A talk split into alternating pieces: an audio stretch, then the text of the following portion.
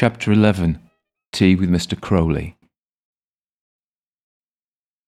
I materialise just by Euston Station. It's nearly midday in the game, and as soon as I'm fully there, I check neurotically to ensure I have the green statuette in my inventory, which I do, and I feel relief permeate my body. All the time I'd been at work, I was half afraid it would have vanished overnight, and I'd have to go back to the tomb. My next task is to send a personal message to Miranda. She doesn't respond. I sigh heavily. I don't get this. Where is she? I walk south down Gower Street and along Bedford Place until I turn left into Great Russell Street. A right turn shortly afterwards finds me on Coptic Street again. The golden goblet still glows outside the Atlantis bookshop. The doorbell chimes as I push my way in. The bookseller glances up from his newspaper. Ah, the Wanderer returns. I force a smile. I do. I have it. He smiles. Capital. Can I see it? First, do you remember a woman, so high, name of Miranda? She came in. You gave her the illustration of the statuette?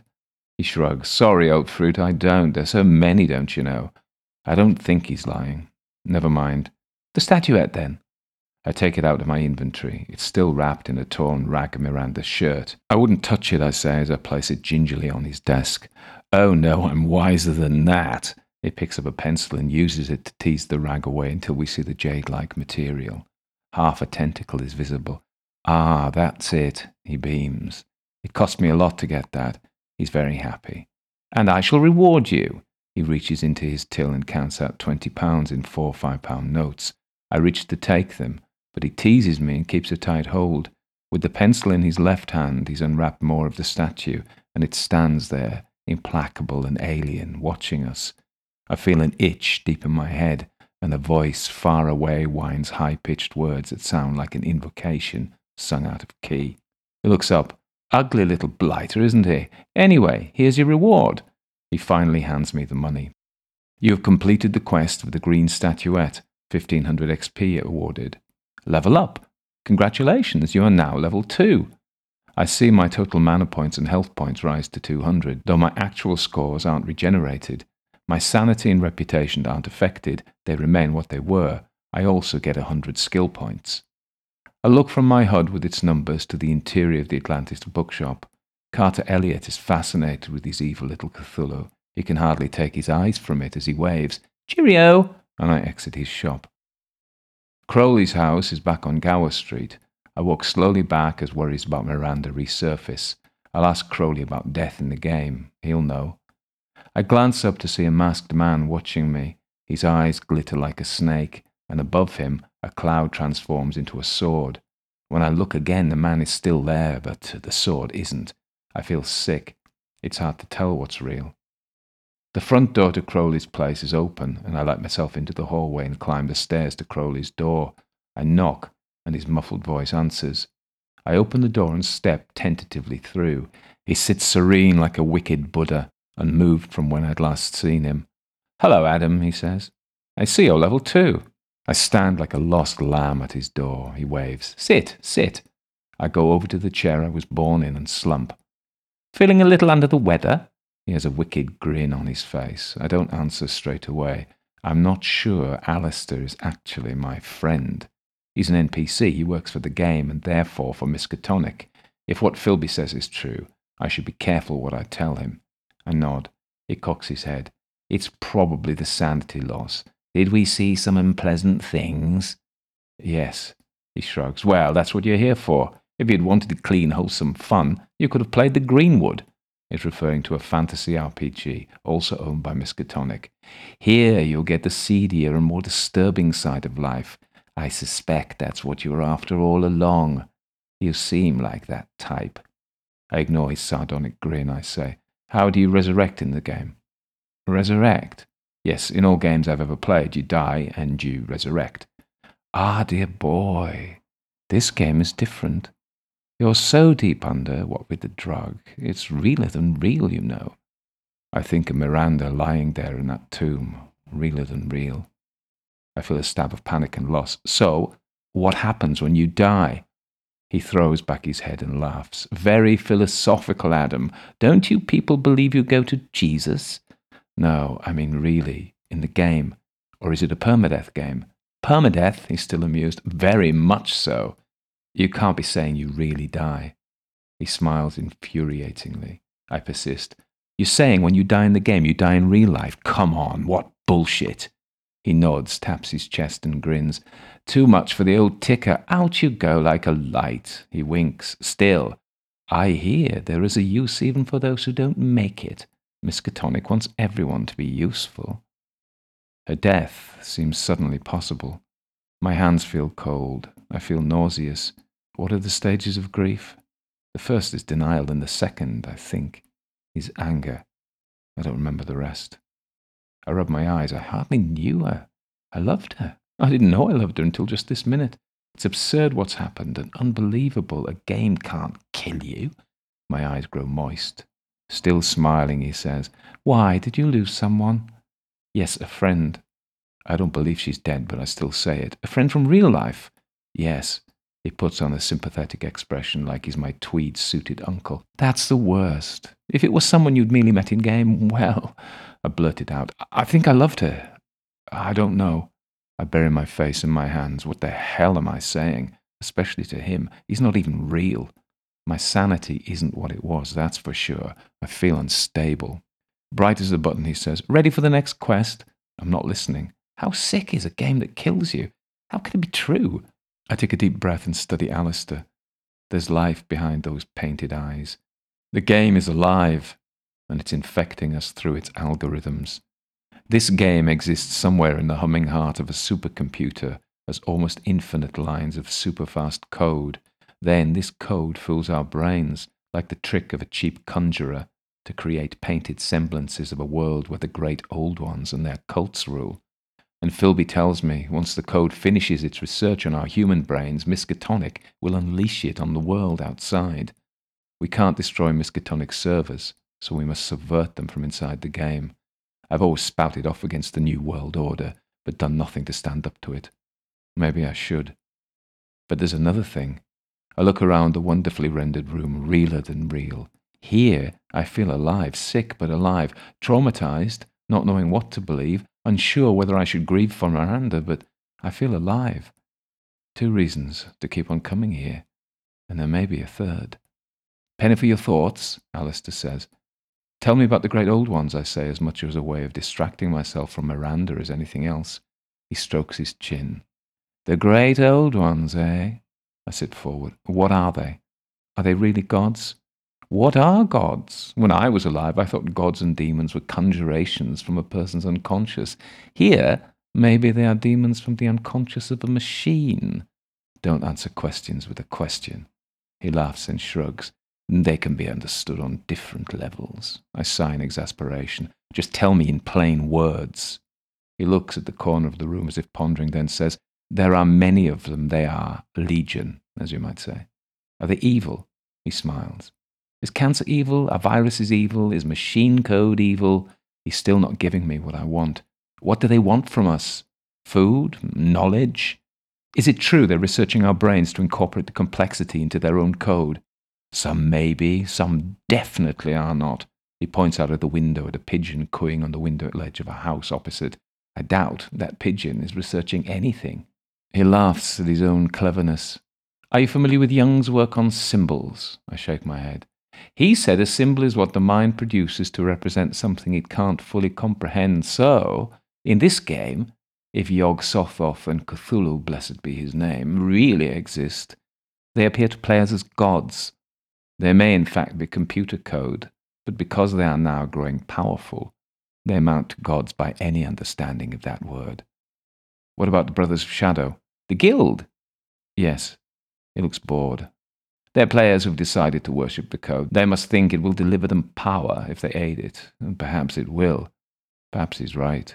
If they're given powers that enhance their abilities, they will become massively powerful in the game, and they would choose then to live here forever in this virtual reality, digitized and immortal. I say, do they work for Miskatonic? Miskatonic have no overt presence in the game. Who knows who their agents are? My head itches. What about the eggs? He smiles. Who told you about those? Though I did see you scratching your scalp. How does cold lay eggs in real brains? I believe the electrical currents from the neural nets stimulate protein growth and accumulation in human brains. But why? Don't worry, yours shouldn't be too big yet. Why the hell do they happen anyway? Aleister sucks his teeth. I'm guessing they're creating protein receivers so they can make the leap from the computer to the real world. Instead of being hosted in Miskatonic servers in China or America, they'll be hosted in electrochemical protein networks in human brains. Makes sense, really.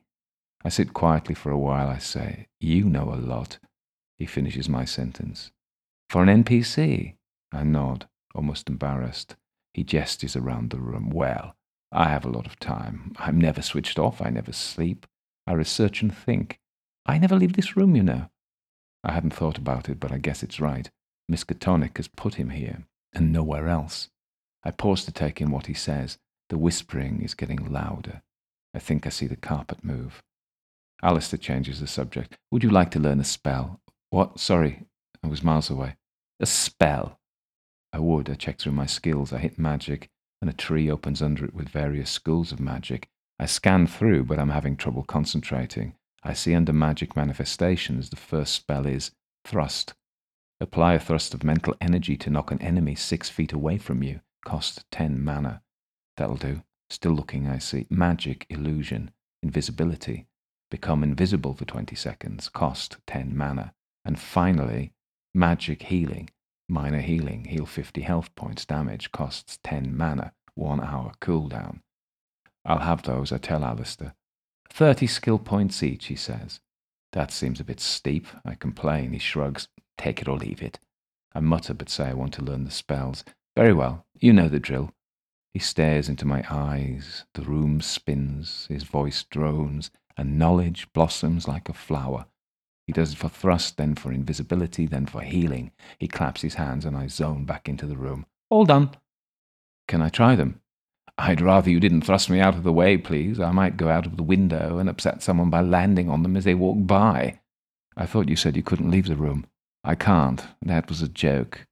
A joking NPC in the shape of a black magician, I say. I'll try heal. Capital choice. Please go on. I look up at the HUD. I see I've got hotbar slots, so I pull heal to one of those, then thrust, then invisibility. After a moment's thought, I add the lesser pentagram ritual to the hotbar too. It proved useful before. Then, still staring at the HUD, I select healing. I'm surrounded by a silver glow and feel a momentary sense of health that passes and returns me back to the nausea and nagging anxiety. I see my mana's decreased by 10 to 170, and my health has gone up to 200 since I levelled. I stand and try invisibility. I feel giddy when my hands become translucent, then transparent, then are simply not there.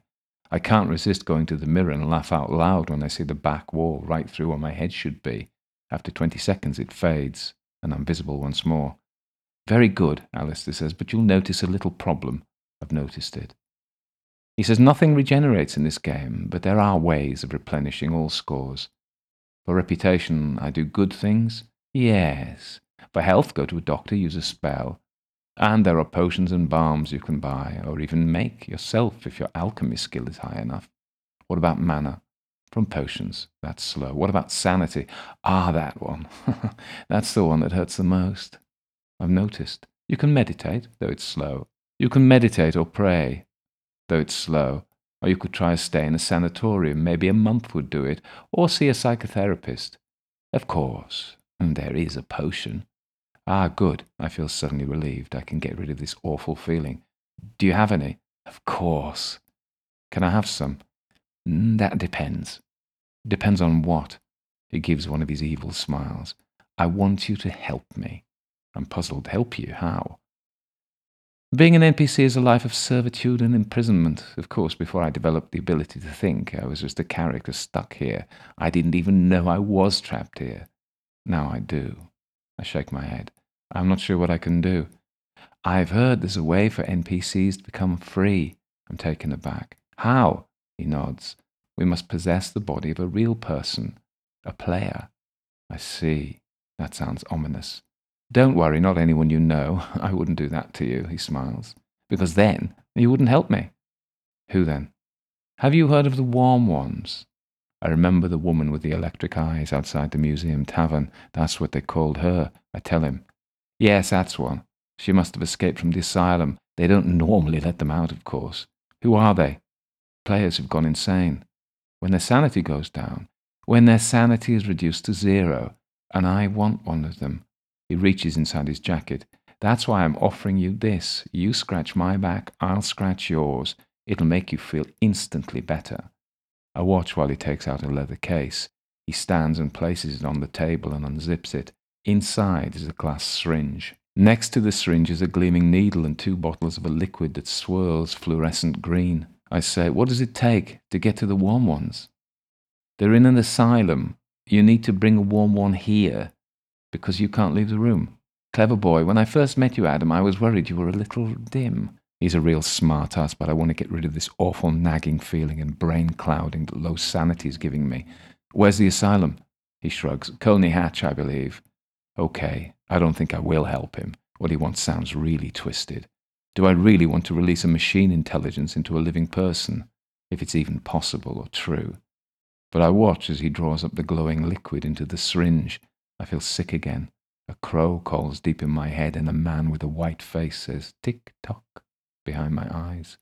I look hungrily at the golden liquid. Roll up your sleeve, he says. I stare at the syringe. Are you qualified? I'm joking, but I'm not joking. Perfectly. I was a heroin addict for many years. I know all about veins. I feel the stab of the needle, then the blissful warmth of the sanity potion. It soaks my body with the most delightful heat. He withdraws the needle, but the potion is still flooding me.